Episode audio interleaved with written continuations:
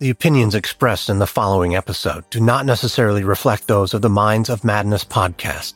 Listener discretion is advised.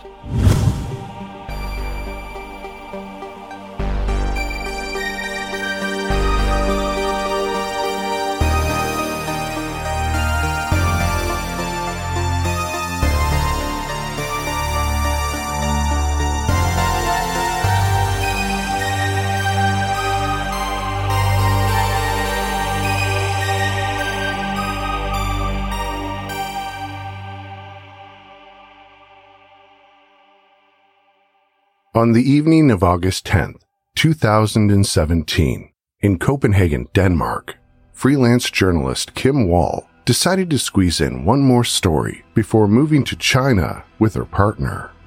She was given a last minute opportunity to interview an eccentric Danish inventrepreneur who had built three submarines and had worked on two crowd-funded manned space projects. Following a quick goodbye to her boyfriend, Kim set out to meet the inventor, not realizing this story would end up being her last. Join me now as we look into the courageous life of investigative journalist Kim Wall. You'll hear about a fearless, award winning journalist who changed countless lives through her writing by focusing on the undercurrents of rebellion. You'll also learn about an eccentric inventor whose quest for power and desire to break boundaries led him to a dark place, nearly impossible to fathom.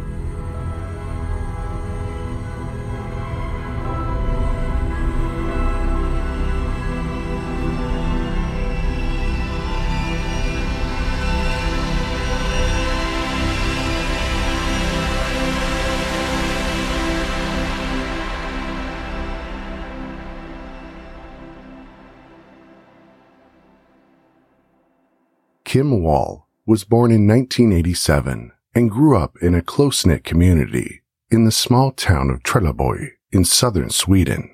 Just 40 miles from Copenhagen, Trelleborg is located just across the strait, dividing Denmark from Sweden. Kim's wanderlust and infectious curiosity was sparked early on. A childhood that was spent with her globe-trotting journalist parents, Ingrid and Joachim Wall. As a child, Kim spent countless hours in newspaper offices or on work trips with her parents in countries including Hungary, Germany, and Mexico. In fact, Kim's traveling started even before she was born.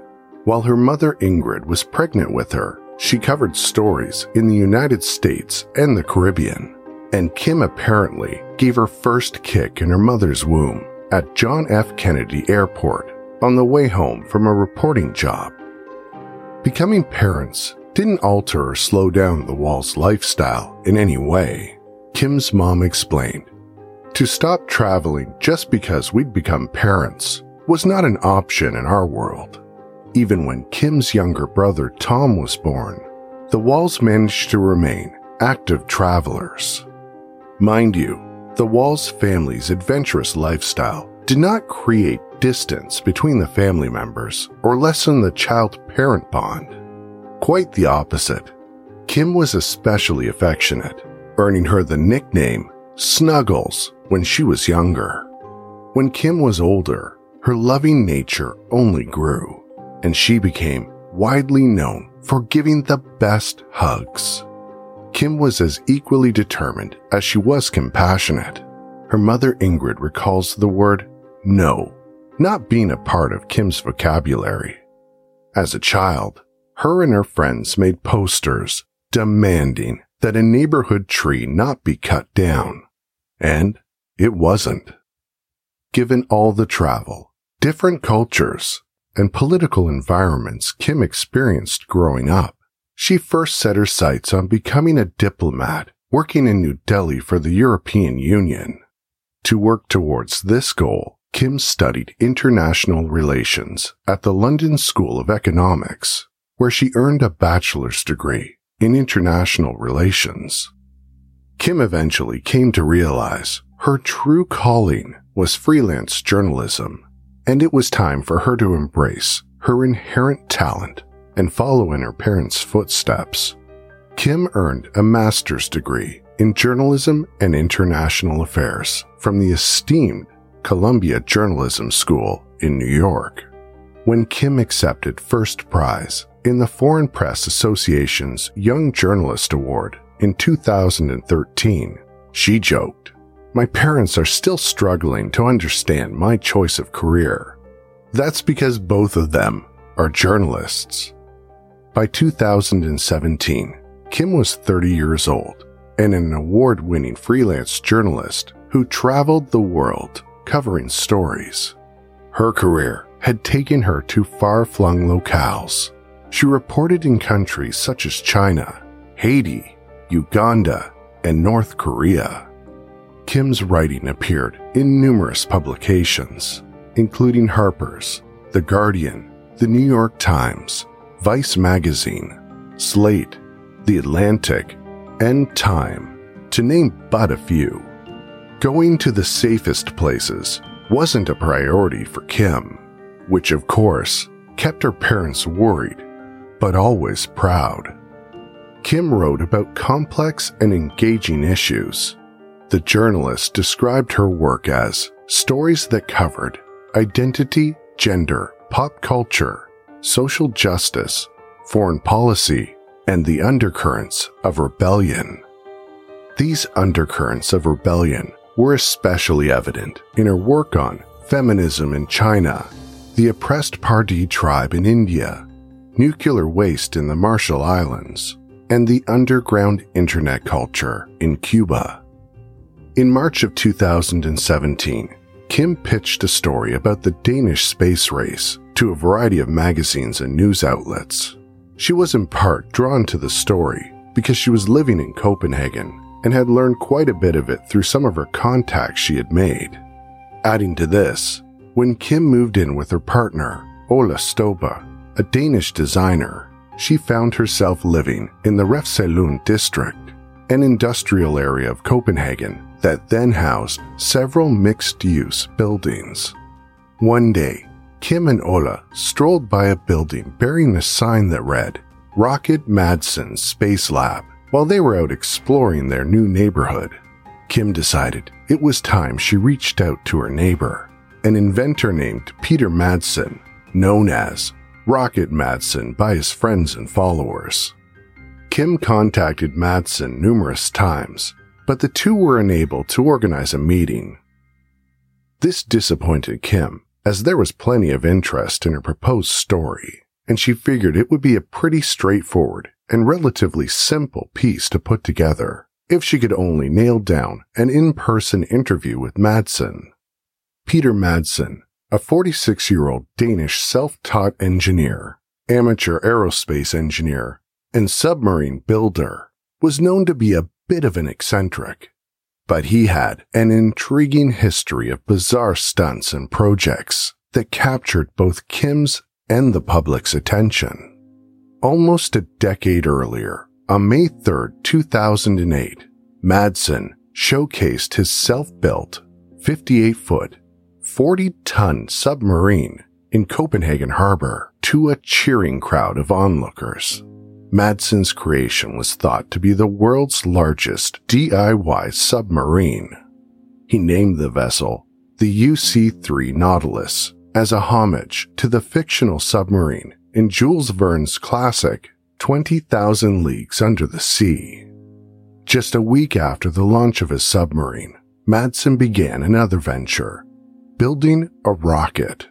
Madsen was clearly intent on breaking boundaries, whether the heights of space or the depths of the ocean.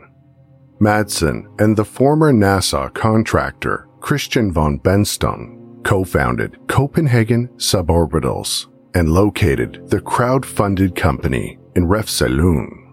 They intended to construct the first manned, built-from-scratch rocket, and in June 2011, Madsen successfully launched a rocket from a floating platform off an island in the Baltic Sea. Madsen gave an interview in 2014 about his work with Copenhagen suborbitals.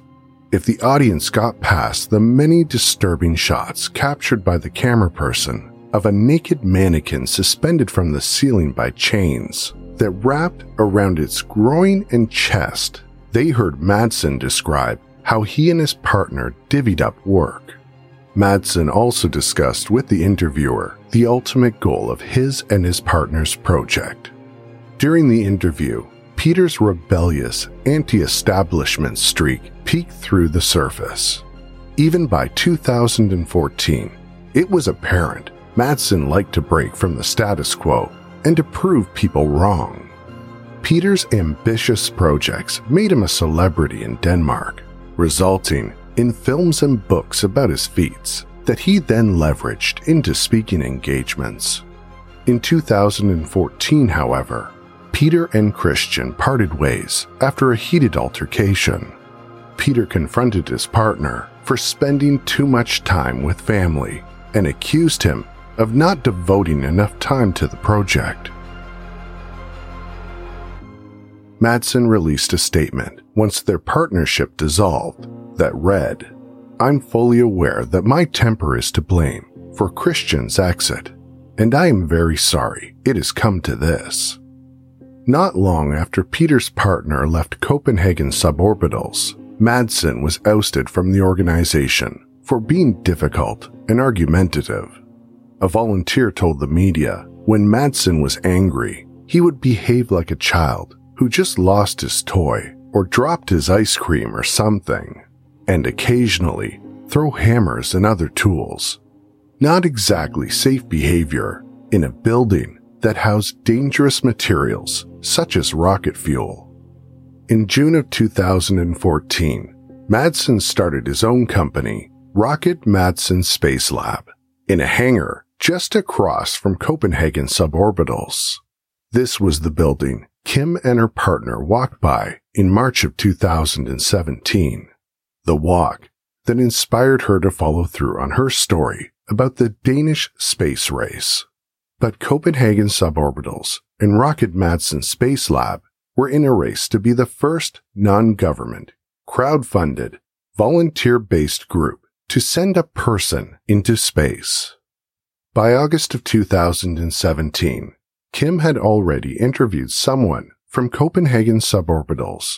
She just needed Madsen's perspective to complete the story. That's why, when on the afternoon of August 10th, 2017, Madsen texted her out of the blue and invited her to come by his shop for tea. Kim said yes. After paying him a short 30 minute visit, she agreed to accompany him on a submarine trip on the UC 3 Nautilus later that evening. The trip would give her a chance to check out one of Madsen's inventions firsthand and to conduct an interview. Agreeing to the submarine ride was not an easy decision for Kim, even though she had been in pursuit of an interview with Madsen for months. Kim was not afraid for her safety or being alone with Madsen on his submarine. She felt she'd been in much more unsettling situations throughout her career.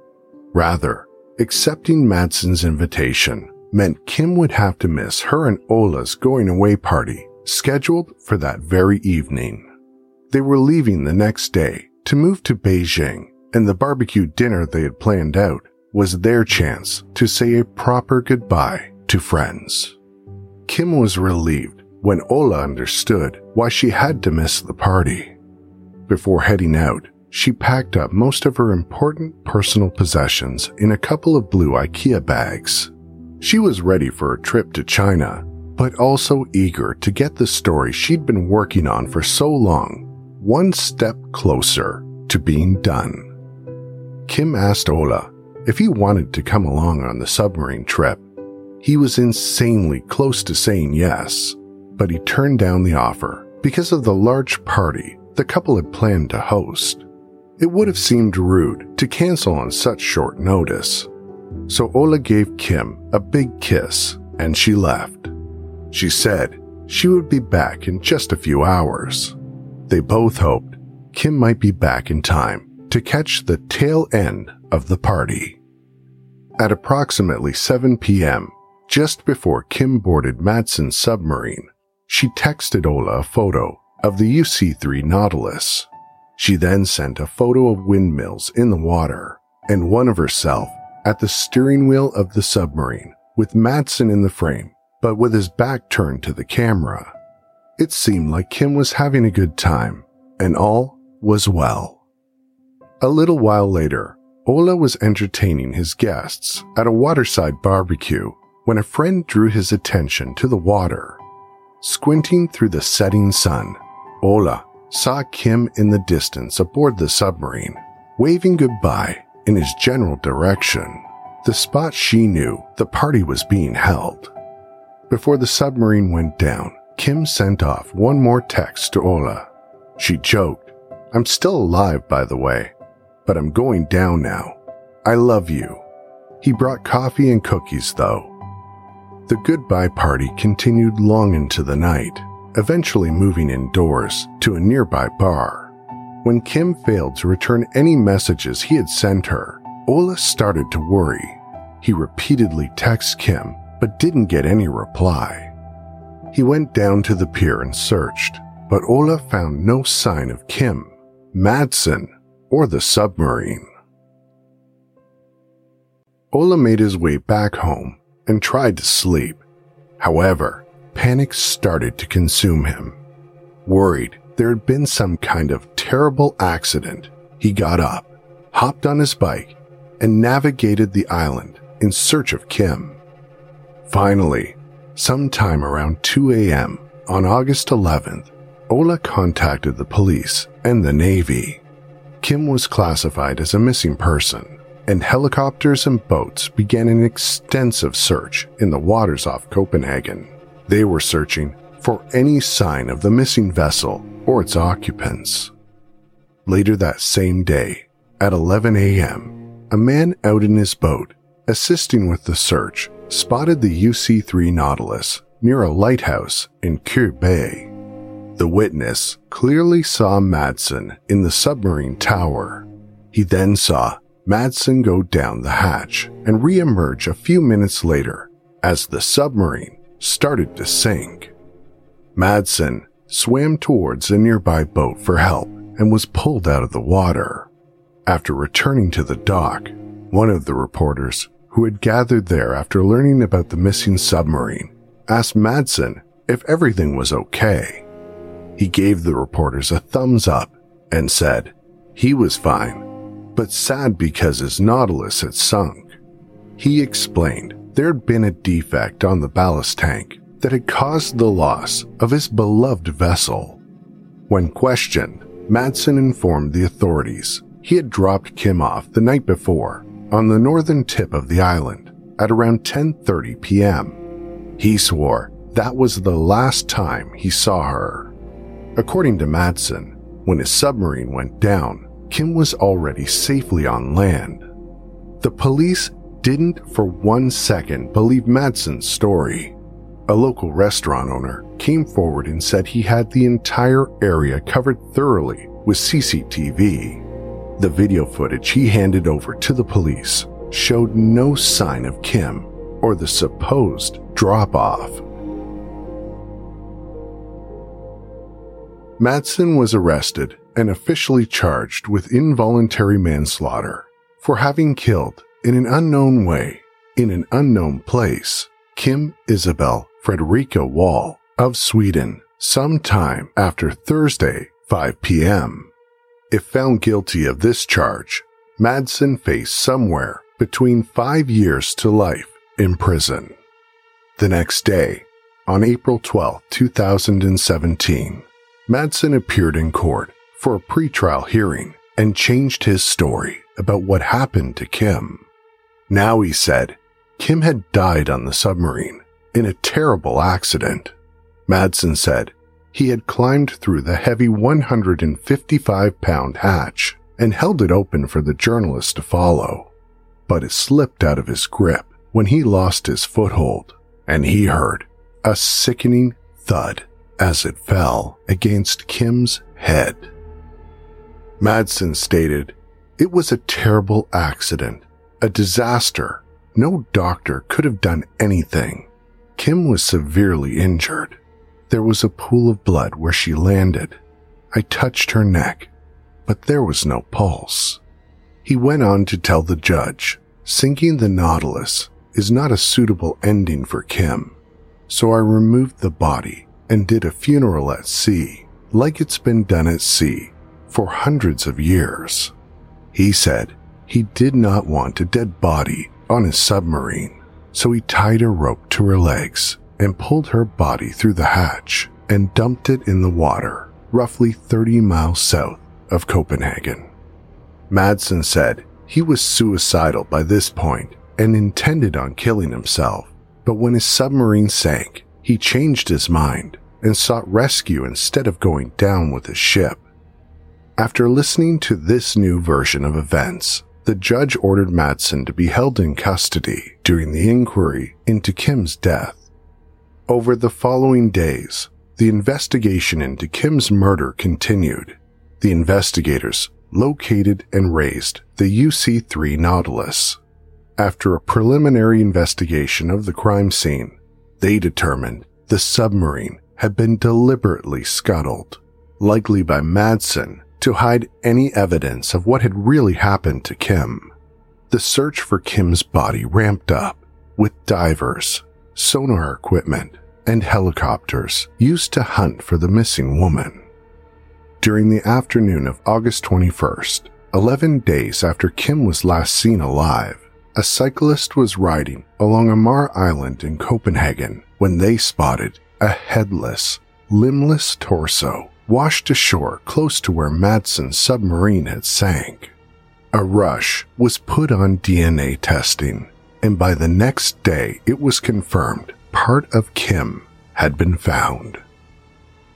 On August 23rd, Kim's mom publicly confirmed the torso found did in fact belong to her daughter.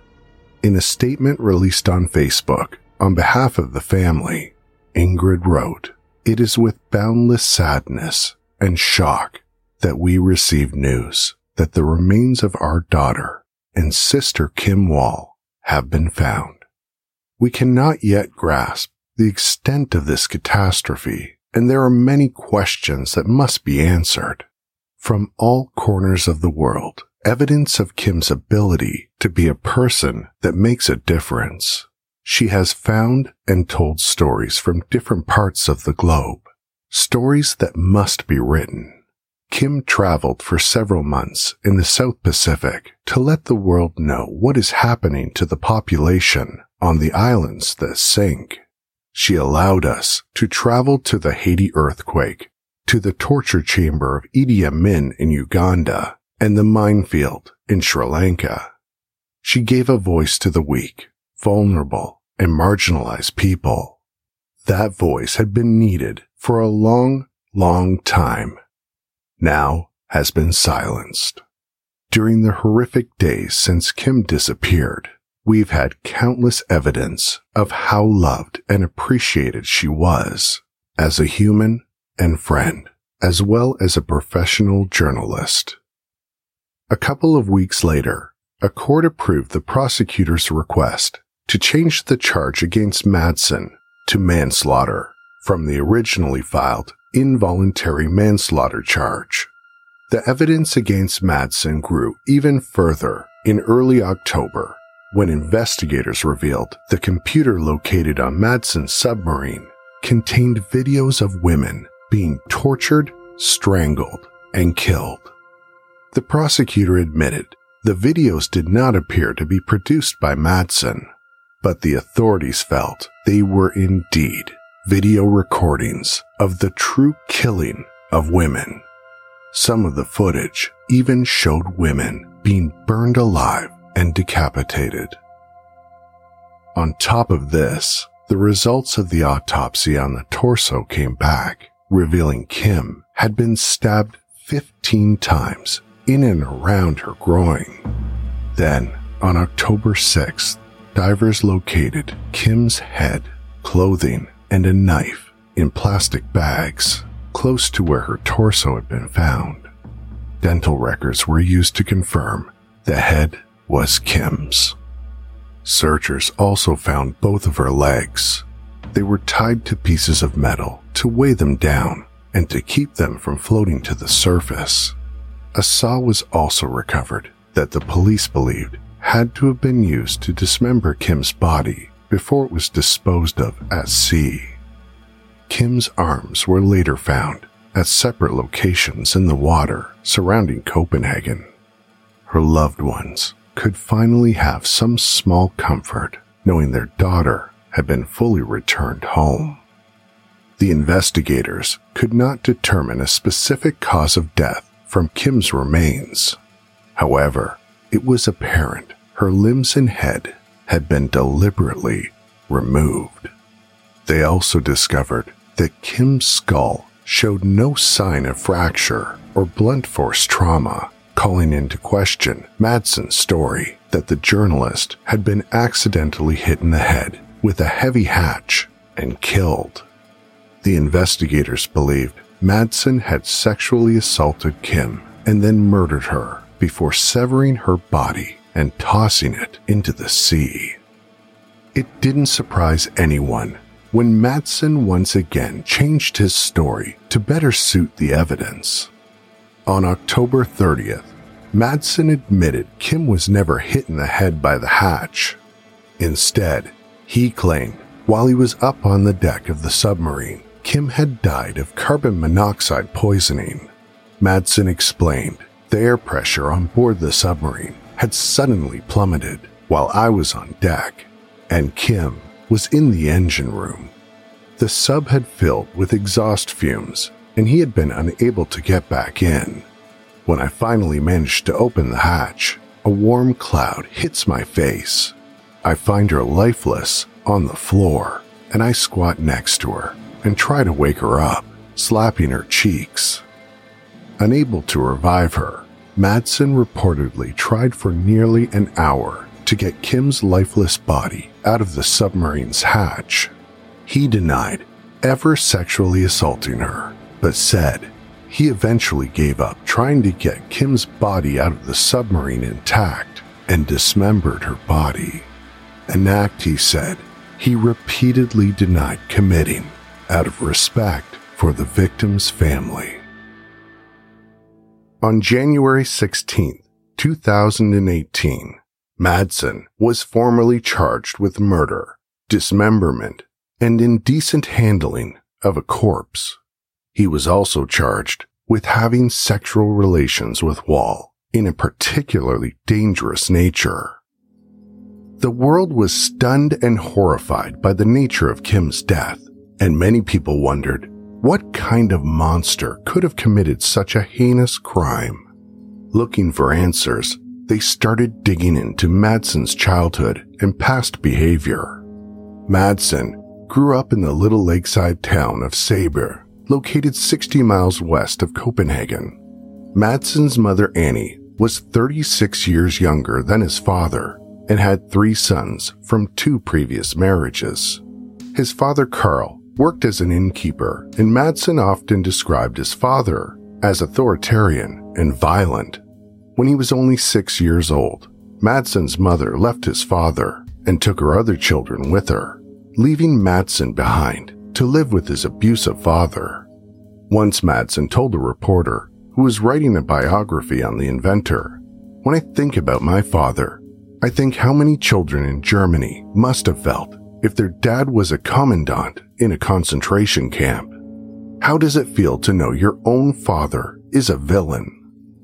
Madsen eventually became an esteemed but eccentric inventor known to focus mainly on large crowd-funded projects centered on submarines and rockets.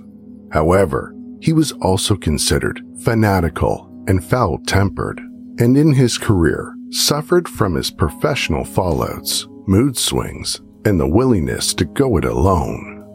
His friends described Madsen as uncompromising and highlighted how he hated being contradicted. One colleague explained, conflict has followed Madsen his whole life. He has a hard time getting along with people. He has lofty ambitions and wants to do everything his way. Even Madsen's own half brother told the Swedish daily newspaper Peter is very strange, and that turns him into his own greatest enemy.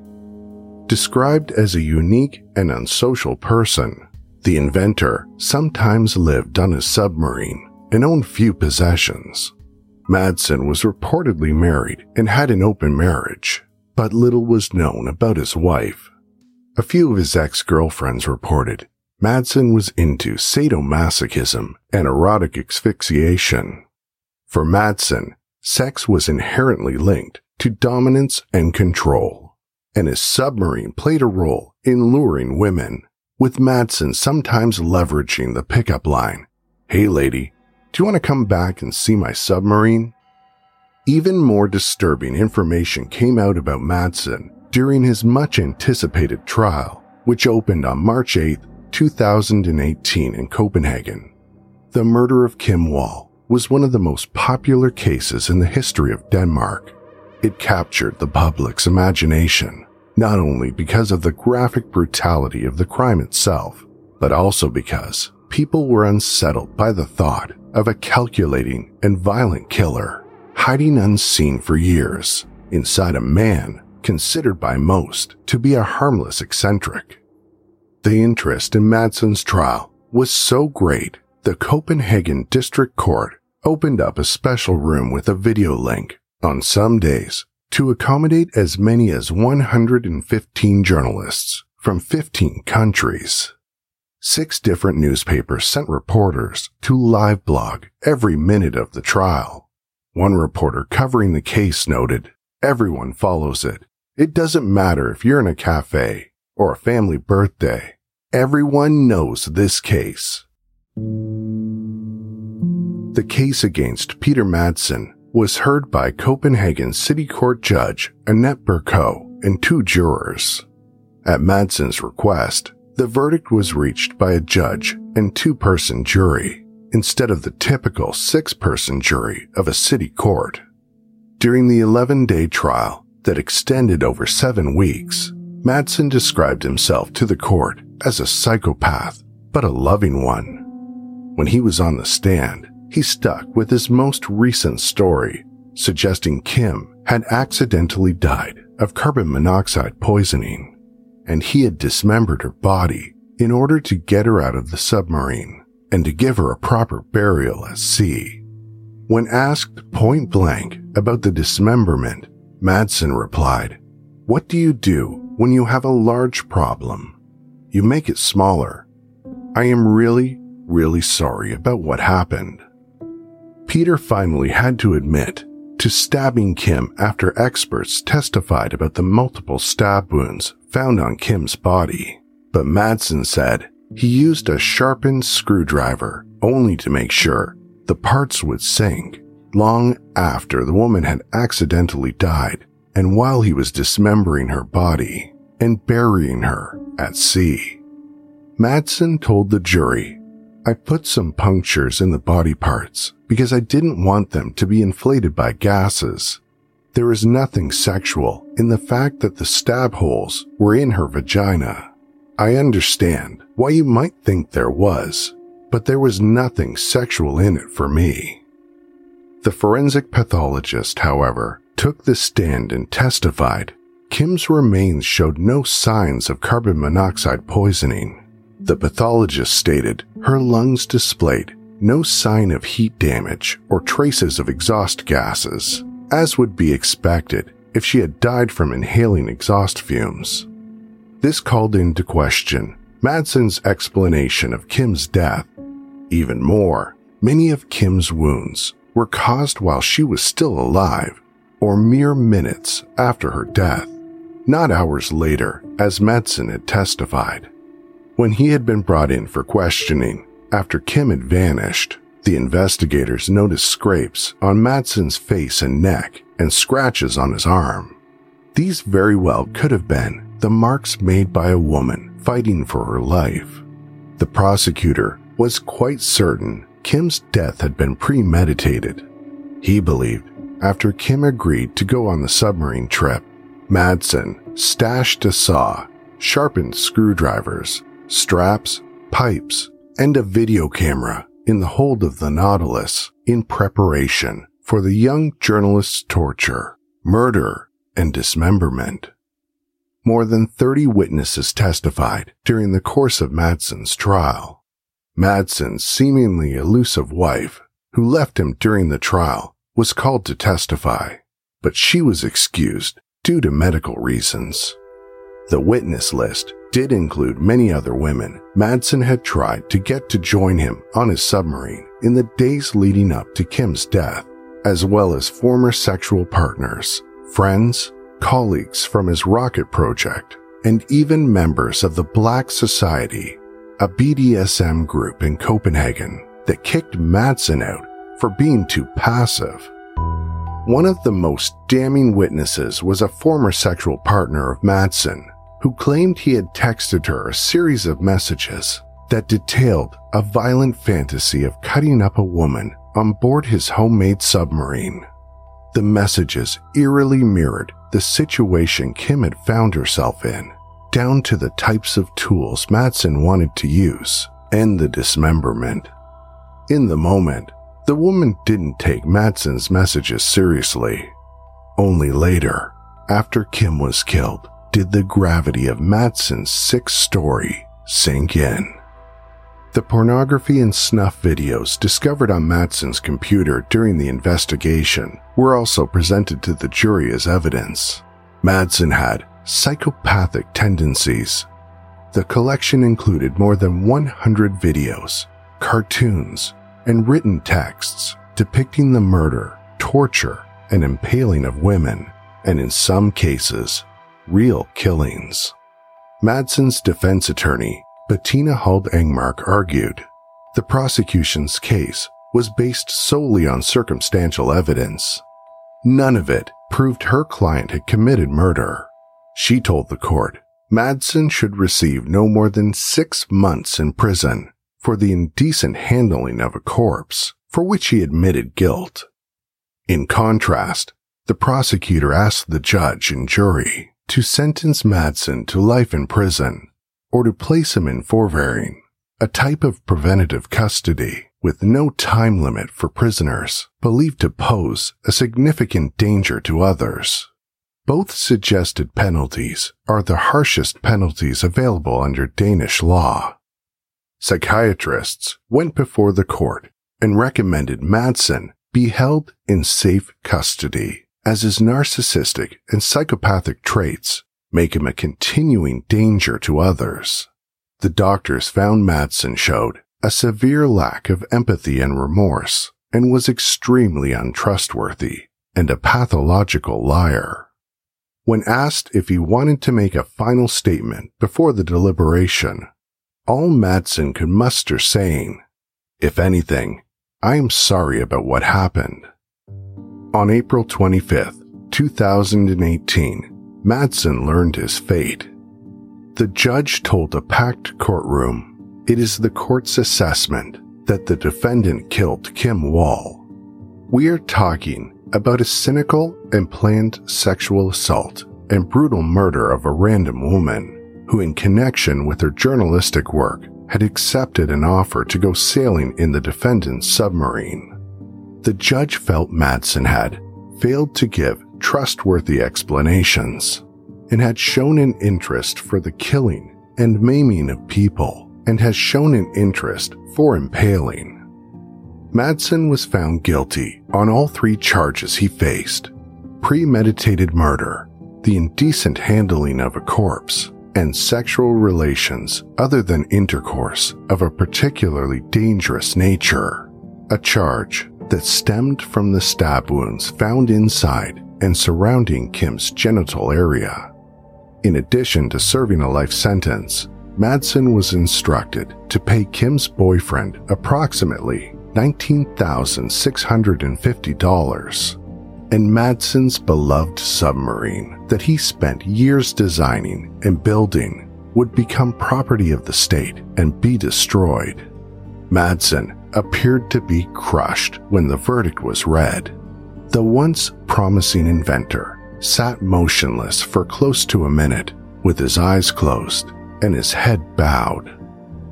we spoke with Kristine and Camilla, the hosts of the popular Danish true crime podcast, Mørkeland, to learn their insights on how this brutal crime impacted them and the people in their country. It did have a huge impact on this country. The general public was held captive by the dramatic events as they unfolded, which was also something that was unique to this case. And at times it felt like we all followed the investigation live because first we were told that this inventor who we all knew already, he was already a famous person in Denmark. He was famous for having built his own submarine. We were told that he was missing and everybody was worried that something happened to him. And then we were told that he had a passenger on board. And I mean, I think people assumed that oh my God, the submarine went down and there was a search party out and it was all over the news. So then it took this dramatic turn that no one had expected. So just the fact that we got to follow the case from that initial event of where they were missing up until the trial, I have never experienced a case like this.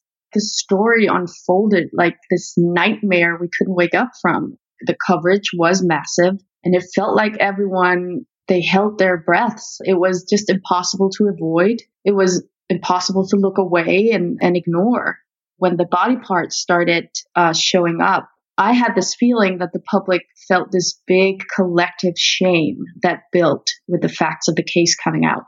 A Danish man had done this to an amazing, smart, capable Swedish woman who should have been able to just do her job in Copenhagen, of all places. This massive coverage, and it only intensified when the trial started. People waited outside the courtroom overnight to get one of the very few seats inside. Major news outlets reported live from inside so everyone could follow the event as they unfolded and get all the dramatic details. That was when the story was slowly uncovered and the true details of what happened came out.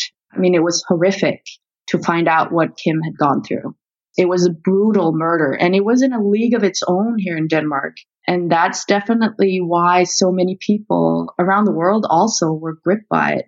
This murder was planned and it went far beyond anything anyone could have thought of for a crime novel as fiction. It was monstrous when we do our podcast, we try not to talk about murderers being monsters because it takes away from the fact that they are actually real people like you and I. And if we want to understand why they do what they do, then we can't think of them as monsters. They're real people. Mm-hmm. But um, this crime is is something that it's just so hard to comprehend. Yeah. It really is. Yeah, and it's it's very very rare that we experience these types of murders in Denmark, you know, where it's planned and sadistic like this. We have about 50 murders a year, and the majority of those are murders where a victim and perpetrator know each other. So I feel like that was part of why this also captured everyone. Yeah, it's, I mean, it's so rare that anything like that happens here. And then to find out that it was planned and that this was something that he actually enjoyed and what she had to go through, it's horrific. It's just horrific. And I mean, I hope we never have another case like that, mm-hmm. obviously. Mm-hmm. Also, there's always an ongoing debate about punishment, but we don't have the death penalty here. Kristine and I are both against the death penalty, so I'm not advocating for that. Uh, we have life in prison, but that is usually with parole at some point. On average, after 15 to 17 years, it's rare that people are in prison for more than 30 years. We're talking about a handful of people that have been in prison for more than 30 years here. So, so obviously, we're also thinking about what when he gets out of prison. That's going to be in our lifetime it brings up the discussion of maybe we don't punish people hard enough here mm-hmm. because 15 to 17 years just seems like not enough for such an awful crime. So that's something that is always debated when something like terrible like this happens in mm-hmm. Denmark. Reflecting on when Madsen was convicted of murdering her daughter, Kim's mom Ingrid said, I feel no hate for the man. I just feel nothing. I have no energy to waste on Madsen. It causes him no pain if I hate him. In fact, it certainly makes no difference to him at all. But Ingrid did question the impetus behind Madsen's apology at the end of the trial. When he was asked if he had any final words, Madsen said, I'm extremely sorry. Ingrid asked people to consider what is he sorry for? Himself? Because his submarine was being confiscated? Because his wife left him? Because his workshop has been emptied out and hired to someone else? We don't get to find out, and we don't get to hear one word about forgiveness. After the verdict was handed down, Madsen's lawyer announced her client would challenge his life sentence, but not the guilty verdict itself. Madsen appealed to Denmark's High Court, asking for a time limited sentence, not an open ended prison term. Madsen's lawyer argued her client was found guilty based on undocumented claims and that a life sentence was a disproportionate punishment. Instead, she was asking for a sentence of a fixed 14 to 16 years. The appeals court judges, however, upheld the earlier decision, arguing Madsen had demonstrated unusual brutality and that there were aggravating circumstances due to the fact the crime was meticulously planned. After learning he would still be spending an indefinite amount of time in prison, Madsen told the judges, I'm terribly sorry to Kim's relatives for what happened. The night before he killed Kim, Madsen performed internet searches for beheading girl and agony, a horrifying search trifecta that eventually led him to a video of a woman getting her throat slit. Maybe, with his rocket project dashed and the loss of control in his professional life, Peter's need for dominance in his personal life was amplified. This resulted in dire consequences for Kim the very second she stepped onto Madsen's submarine and started to ask him questions about his failing project. On October 11th, 2017, a memorial was held for Kim Wall at the Columbia Journalism School. The crowd, who was packed into the auditorium, watched a photo montage set to music that highlighted different stages of Kim's life and career, as well as her adventurous spirit. Loved ones, friends, colleagues, and past professors remembered Kim and how she contributed to the field of journalism and made a lasting impact on their lives. Kim's mom spoke at the service, grieving the loss of her daughter and the loss of all the stories Kim would never have the chance to tell. She also included a call to action asking other women to carry on Kim's work and to dare to tell. To ensure Kim's legacy lives on, her family and friends started the Kim Wall Memorial Fund. The fund offers a yearly $5,000 grant to women journalists who work on stories that cover what Kim called the undercurrents of rebellion. Kim's mom said the fund will be a way for everyone to focus on the future instead of it all ending that night on the submarine. To support the fund in perpetuity, the Wall family opened a GoFundMe page, which to date has raised almost $400,000 and is still growing. By honoring Kim's life, with the Kim Wall Memorial Fund, she will not be thought as a victim. Instead, Kim will be remembered for her contributions to journalism and for inspiring other women to be courageous, to get out in the world, and to dare to tell stories that matter. I think something that's unique for this case also is that her parents, they've talked about their grief on TV and they published a book about their daughter. And usually you don't really hear from the loved ones because they like to grieve and not receive a lot of attention. But Kim Wall's parents, they've been on a mission since she died. They want people to know what a spectacular young woman she was. And that's why they published the book about her, because they want to make sure that this crime isn't her story. Ultimately, they want people to remember her for who she was and what she did and not think of him and what she was put through, even though that was so horrific. I just think that's very beautiful because they made this foundation to try to keep her legacy alive and make sure that other young freelance women can travel around and do their journalism and make great stories like she did. That's something that's special for this case, also, that her parents have really put in an effort to make sure that she's remembered for who she was. Everybody feels like they know that this girl was special. I have to say though that I've, I've read the book and it's it's an amazing book. It yeah. really is. Yeah. And you really after that you forget that he exists and you only remember her you get chills. It's well written and you really get the sense of who she was. And I feel like that's what should be left for us to think about. That should be our guiding star in this. Let's think about her. Let's forget he exists.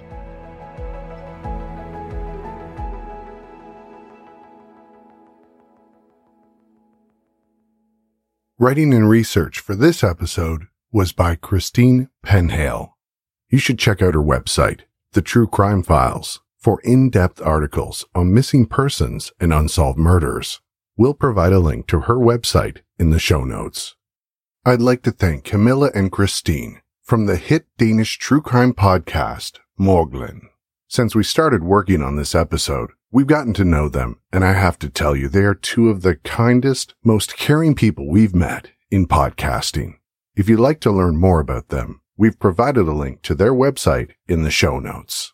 And if you'd like to learn more about Kim Wall's Memorial Fund, as well as Ingrid Wall's book, A Silenced Voice, The Life of Journalist Kim Wall, we've also provided links for them in the show notes.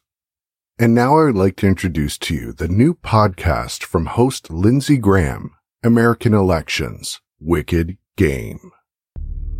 On Tuesday, November 3rd, 2020, the citizens of the United States will cast ballots to elect their president. We're in a battle for the soul of this nation. We're in the middle of a cultural civil war. We're having a fight between two visions of America. A battle for the soul of America. And it feels like the country couldn't be more divided. Mob politics is the new normal. America will have to endure another 58 weeks of shouting. People say horrendous things, and they mean them. Of outrage. It's rigged. They've ruined our country. Why would we vote for them? Misinformation. I will define what truth is not true. It is not true. And manipulation. They want to take away your hamburgers. To destroy this is what, what it Stalin means dreamt about. 58 weeks of the worst sort of political contest. One no American could be proud of. The rancor, the insult, the disrespect to our nation. How has it come to this? There is scarcely a possibility that we shall escape civil war. Murder, robbery, rape, adultery, and incest will all be openly taught and practiced, and the air will be rent with the cries of distress.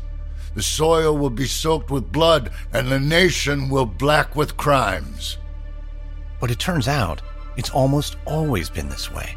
That quote, that was a newspaper editorial predicting the dire consequences of the election of Thomas Jefferson, the author of the Declaration of Independence. It also turns out that the 58 weeks we have remaining is just enough time to review the entire history of presidential elections, from the unanimous and inevitable election of George Washington in 1789 to Donald Trump's surprise electoral victory in 2016. I'm Lindsay Graham, host of the podcasts American History Tellers and American Scandal. I have a new podcast called American Elections Wicked Game, debuting October 8th. And for the next 58 weeks, we're going to discover that presidential politics has always been played dirty. Don't miss the two episode debut on October 8th. Subscribe now to American Elections Wicked Game on Apple Podcasts, Spotify, or wherever you're listening right now.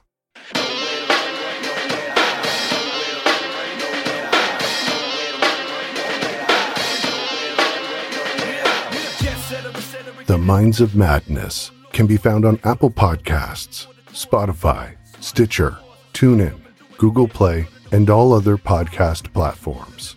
Ad free episodes of this show are available on Stitcher Premium. If you would like to support this show and get some extra perks, including extra content, early release, and ad-free episodes, go to patreon.com slash madnesspod. You can find our website by going to mindsofmadnesspodcast.com. To find us on Facebook and Instagram, search The Minds of Madness, and on Twitter using the handle at madnesspod. And finally, the closing track, Feel the Madness, is provided by The Funkoars. You can find them at the record label's website by going to goldenerarecords.com.au slash G Mm. E. I can feel the madness. Someone standing at my door. I hope they can't get in, cause I'm not prepared to run. I can feel the madness. Someone standing at my door. I hope they can't get in, cause I'm not prepared to run.